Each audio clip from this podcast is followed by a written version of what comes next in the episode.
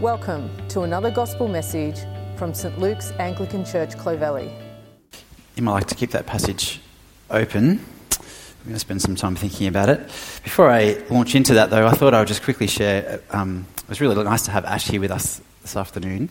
And I shared this morning that Ash has been literally an answer to prayer for me over the last sort of year and a bit.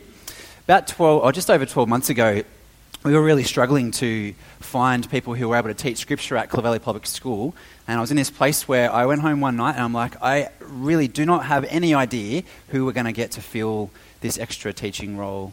I've got, more classes than I have teachers. Dave knew this, and so I went home and I remember praying about this, thinking, hey, I don't know what's going to happen here. And then the next morning, Dave sent me a message to say, hey, I've got this person, her name's Ash, you should give her a call because she's interested in teaching scripture. And I'm like, thank you, Lord. Well, so I call Ash up and I say, look, I'm from St. Luke's, so I hear that you might be interested in teaching scripture. And she said, yes, I've just finished doing my ministry apprenticeship and I would love to come and join your scripture team. And so she's been teaching scripture at Clovelly with us for the last year and a bit. And it's been a real delight to have her as part of that team because she's a really capable Bible teacher as well as having gifts in admin as well. So there you go. It's a great privilege to have you with us, Ash. So welcome to the team. As we come to have a look at this passage, I think it's important that we pray because this is one of those really big passages. And I think it'd be good just to pray that God would help us to understand his mind this afternoon. Our Father God, we do thank you so much that you have spoken to us in your word. We thank you that Jesus prayed these words and that we might know your mind, your will for our lives. We do thank you for the opportunity to peer into this, to think about it. And I pray that you give us minds that are attentive and hearts that are willing to obey this afternoon. And we ask this in Jesus' name. Amen. There was a man who was talking to his wife on a particular Valentine's Day. They went out for dinner to a really nice restaurant. The place was beautiful. The ambiance was just right. And they were having a really nice time together. In one of those rare moments, this particular guy was talking about how he felt. All the things that go on inside his mind. Were the things that he loved, the things that made him cry, the things that he was looking forward to. She was listening intently as he poured his heart out, and by the end of the evening, things seemed to have gone well, and they hopped in the car and made their way home, started to make their way home.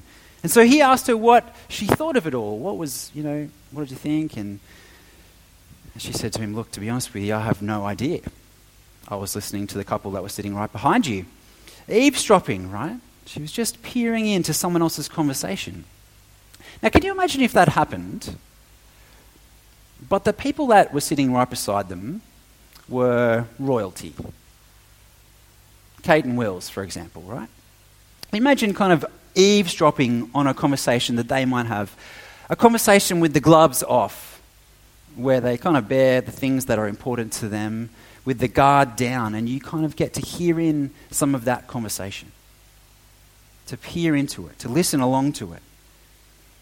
Now, I don't know if you've ever indulged in eavesdropping. Maybe you'd not like to admit it before, or you just kind of overheard someone's conversation, and that conversation has turned to something really intimate, and you feel a little bit awkward. It's a bit intrusive because what they're talking about is so profound and so significant. And I've got to say that that's a little bit like how I felt as I started to read John chapter 17. Eavesdropping on royalty. Because what we get to see in this passage is what God is like deep down inside. We get to hear his heart, Jesus' heart for his followers. So let me just set the scene for a minute. We've been working our way through John's Gospel, or the second half of John's Gospel, over this term, this last few weeks. And what it says at the start of this chapter is that when Jesus had spoken these words, he lifted up his eyes to heaven. What is the these words he's talking about? Well, the last three chapters, basically time has slowed down. We've just been thinking about one night, the night before Jesus is about to die. And now, Last week we had a delightful visit from some missionaries. The Lovells came to visit us, and so we skipped chapter 16. We didn't get to hear what happened in that chapter, so let me just really quickly recap what happened.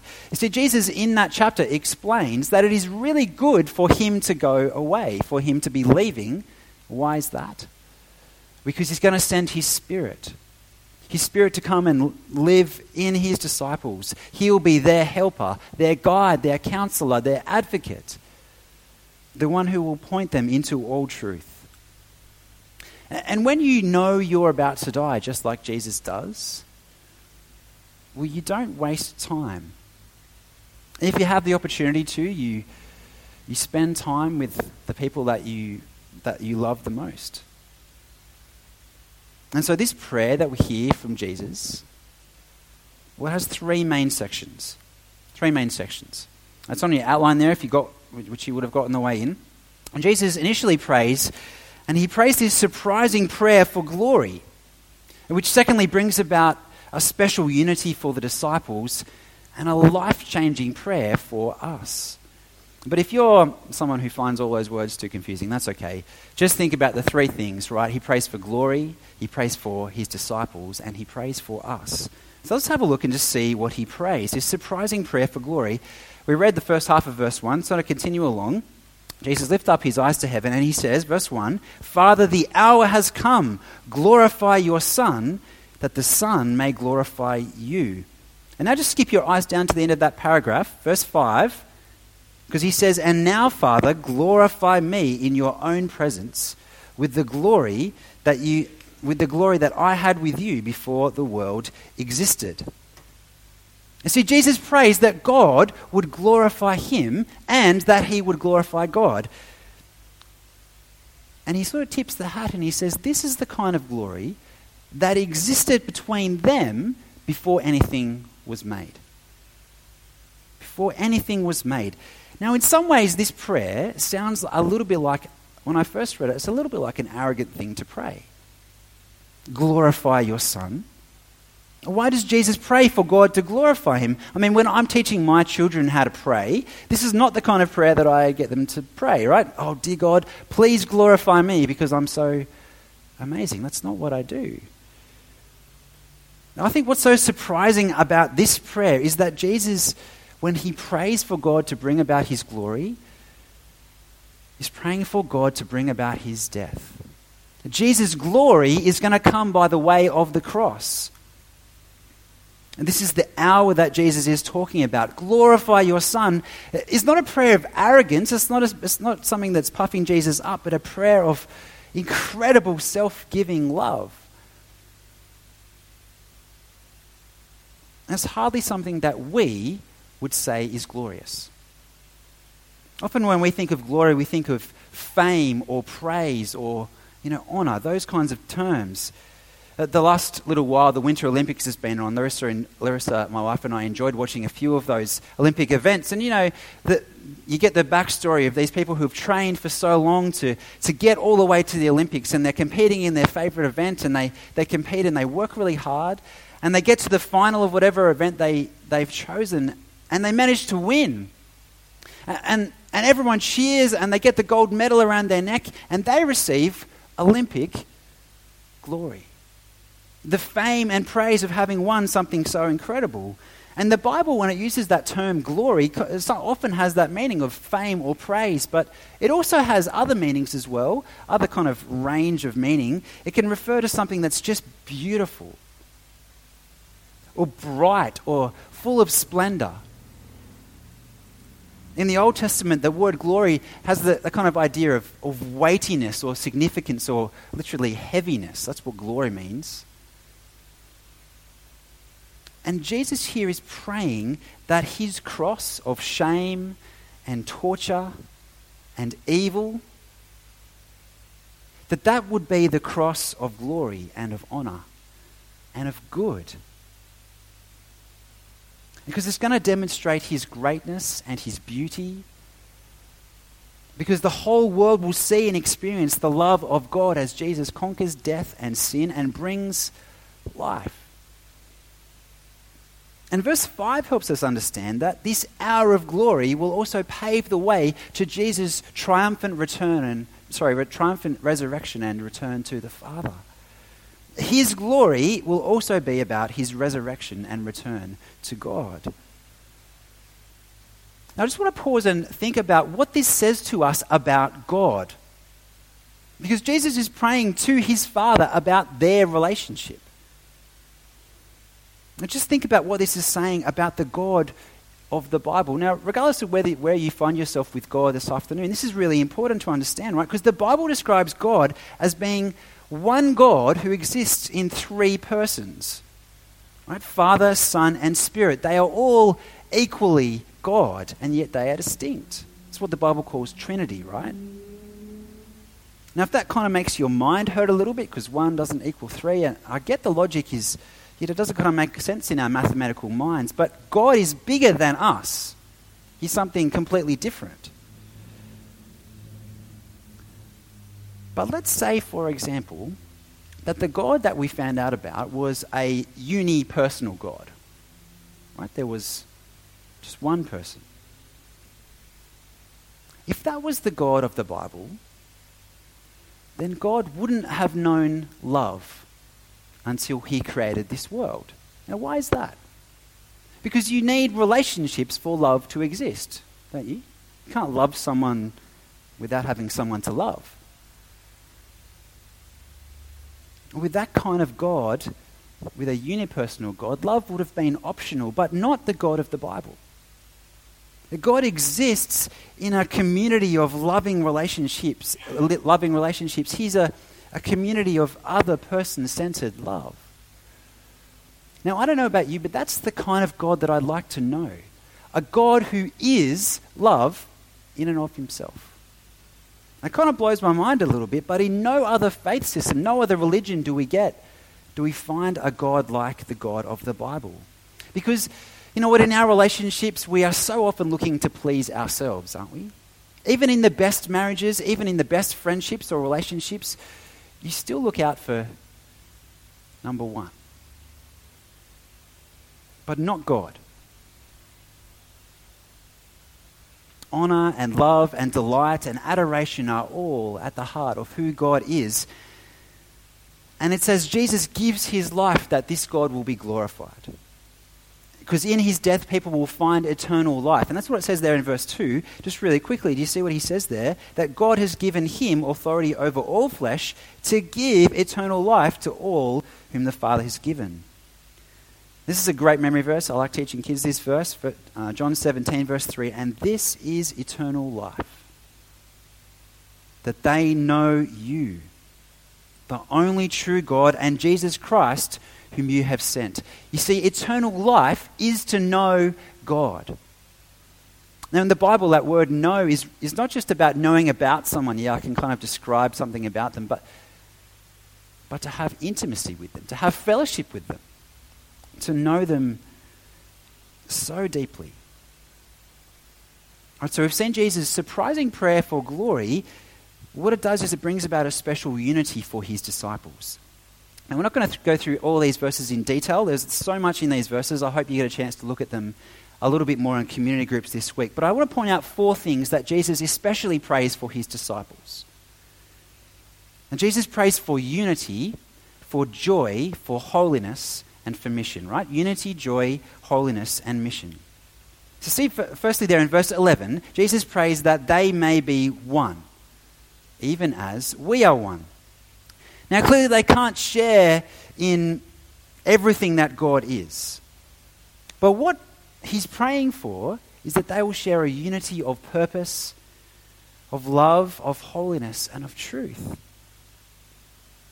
And see, not only does Jesus here pray for oneness, for unity, he prays for protection from the things that might cause disunity. Let's kind of have a think about that for a sec. What are some of the things that might cause disunity? Well, he's asking that there will be no jealousy or hatred. He's asking that there will be no bitterness or divisiveness, no impatience, no competitiveness, any of those things that would cause disunity amongst the disciples. And they need this prayer, don't they? As they're sent out from Jesus, he's about to go to the Father, they need this prayer. I mean, the disciples are hardly a model of Christian discipleship up to this point. They're hardly the picture-perfect Christians, the people you'd put on the poster. Think about just this night, the night we've been looking at the last term, the last few weeks or so. We've seen Peter's refusal to let Jesus wash his feet. We've seen Thomas doubt really what Jesus is saying. We've seen Philip ask Jesus to show him the way. And yet, despite their ignorance and their imperfect faith, Jesus prays back in verse 8 in this chapter. He says, "I've given them the words that you gave me, and they receive them and have come to know in truth that I came from you. And they have believed that you sent me." And this really struck me as I was reading this passage this week. And Jesus knows exactly who his disciples are. And yet he graciously prays, "Holy Father, keep them in your name." And I was thinking, this is amazing, right? That even in my weakest moments, the times where I don't get it fully right, when my heart doubts, when I'm prone to wander, that Jesus still has such a special love for a sinner such as me, just as he did for his disciples. Right, so Jesus prays for unity, and secondly, he prays for joy. Have a look there at verse 13. Verse 13, he says, I'm coming to you, and these things I speak in the world, that they may have my joy fulfilled in themselves. Jesus gives an indication of why it is that we get to overhear this prayer. Why has it been written down and recorded for us? Why did the disciples get to overhear what Jesus prays? Well, it's so that his joy might be fulfilled in them. That as they get to see this prayer come to fruition in their lifetime, well, what a joy that would have been. What a joy it would have been to see Jesus' prayer on this night happen over the next little while, the years to come, and even after their lifetime. Right, so Jesus prays for unity, for joy. He prays, I'm going to bundle these two together, he prays for their holiness and for mission. Verse 17, have a look with me there, verse 17. Jesus prays, "Sanctify them in the truth. Your word is truth. As you sent me into the world, so I have sent them into the world." Right? Jesus prays, "Sanctify them in the truth." That word sanctify literally means to set apart for a particular purpose. Now, what's the purpose here? Well, it's to be set apart for Jesus' purposes. Set apart for the truth. And just as Jesus had set himself apart to do the will of God, to proclaim the truth of God, so he's praying that they too would be set apart for his work. That they would go and proclaim the good news of sins forgiven and life eternal. And do you know what? It's precisely because the disciples did what Jesus prayed in this prayer that you're sitting here this afternoon. Because they shared the truth of Jesus and people came to believe in him, and that Jesus' church is being built day by day, person by person. A few hundred years ago lived a man named John Knox. Look, I think we got a photo of him. Well, not a photo. There was no photos in 1572. But just imagine there was, and he would have looked something like this. John Knox was the man who was responsible for bringing the Protestant Reformation to Scotland. And at around the age 58, he was on his deathbed, effectively. This is 1572. Around 5 o'clock in the evening, he called his wife Margaret into the room. And earlier he'd asked for a reading of Isaiah 53, those sweet gospel words that he was pierced for our transgressions. He was crushed for our iniquities. Upon him was the chastisement that brought us peace, and with his wounds we are healed. But finally, he asked his wife to read his beloved, what he called his first anchor, John chapter 17. You see, 30 years earlier, Knox came out of Reformed faith from Roman Catholicism. And he said, "This is where I cast my first anchor." And Margaret read this chapter, John 17, for him. And at the end, John Knox said, "Is that not the most comfortable chapter?" You see, here is where John Knox saw the roots of Christ's commitment to keep those who the Father had given to him, had sent him. And to John Knox, death came about 6 hours later, but he was right. This is an amazing place to cast your first anchor, because do you know what? In this chapter, Jesus doesn't just pray for his own glory and for the glory of God. He doesn't just pray for his disciples, but these last 6 verses or so, Jesus prays for you. Jesus, knowing what was going to happen to him all this time later, knowing that you would put your trust in Jesus if you're someone who calls yourself a Christian, that Jesus, in these verses, is praying for you. And pay attention to these verses, because this is Jesus' prayer for you. Do you see there in verse 20? Jesus says, "I don't ask for these only," his disciples only, "but also for those who will believe in me through their word." Now, in one sense, what Jesus is doing is he's praying for similar things to what he prayed for his disciples. And there are some repeated themes, because the first petition, the first thing that Jesus prays for is for unity. Have a look with me at verse 23. And Jesus says, "I in them," he's praying for unity, "I in them and you in me, that they may become perfectly one. So that the world may know that you sent me and loved them even as you loved me." Brothers and sisters, the unity that we are to have is the unity that God the Father and God the Son share. Now, we get a sense of unity sometimes in life, right? Like, imagine that you go to the SCG, to a Swans match or to a Wallabies match, and you're kind of there and you're red and white or you're green and gold, and you're there with all the other people who are supporting the same team as you. This is a good moment, right? Because your team is winning and they score a goal or they score a try or they kick, something amazing, and everyone kind of rises as one and you're cheering and there's streamers and you're, everything's going. We have a sense of unity. That's, rising together. We are united together. This happened a few years ago for me when we were at the Sydney Olympics. It's quite a few years ago now, right? The Sydney Olympics. And I was at the soccer, and I remember I was with my family, and I was sitting next to some guy that I didn't know, and Australia managed to score a goal in the soccer. And I remember, everyone stood up and we were cheering, because this is the Olympics in Sydney. We were all cheering, and then I just started hugging this random stranger, because we were united, right? That's what unity looks like at a sporting match. But this unity is so much better and so much more significant than even that kind of unity if you're into sport. Because the unity that Jesus is talking about here is unique. It's a unity that only comes because we are united in Christ. United in Christ. What Jesus is praying for here is that we might be brought together into the oneness of God. This is a big prayer, right? People young and old, people male and female, from different nations and nationalities and cultures and tribes and people groups, people from everywhere united in the oneness and love of God. For people who have believed in the truth of Christ, that's what Jesus prays for his church. This is an incredible thing to pray. Because one of our most basic desires is a place to belong, isn't it? A place to know and to be known for who we are.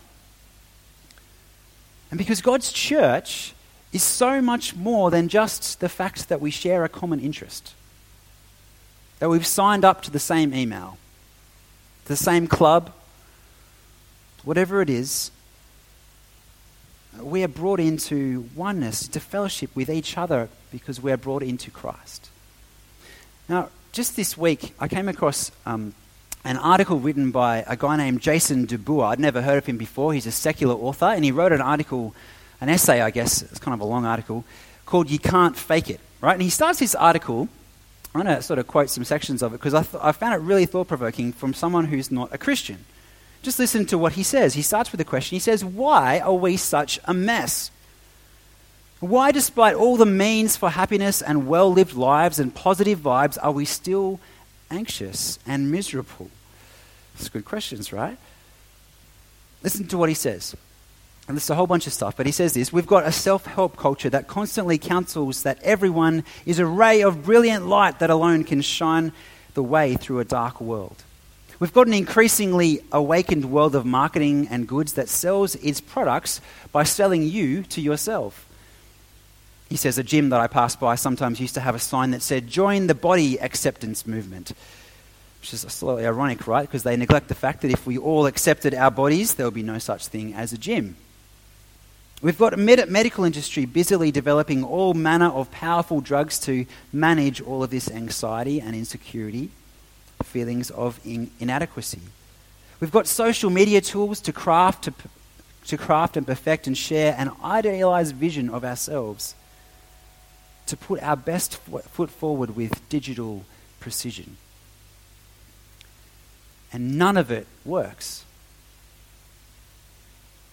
Now this is where he kind of goes a bit deeper, right? Now listen to what he says. He says, "I've known people in my life who were the most outwardly secure and confident, who never betrayed a hint of doubt or guilt or remorse, who projected cool at all times, who were academically and professionally successful, who had money and respect, and who cultivated the kinds of micro-celebrity that are common to contemporary life. And yet the flow of their life revealed that inside they hated themselves fully and completely. None of that stuff mattered, because none of it could get at the core self-hatred within. They could never fool themselves." And he says, I wonder if this is the human condition. That's some profound thoughts for a secular author, right? But he gets at so many of the things that our world, and sometimes that we turn to.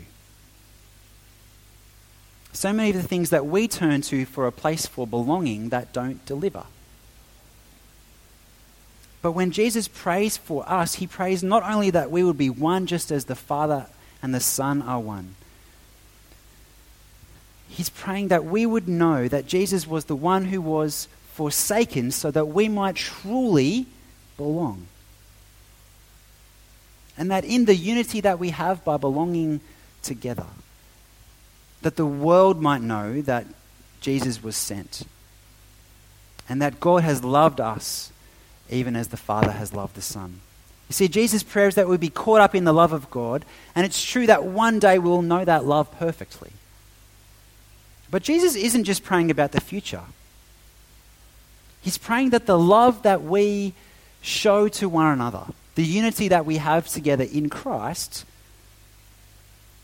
would be a love that a watching world just is so captivated by. And my prayer for us as a church is that we would cast our first anchor into that love, the love that the Father has for the Son. That we would treasure Christ above all else so that our hearts and our homes and our wallets, everything that we have, would be open to those in need.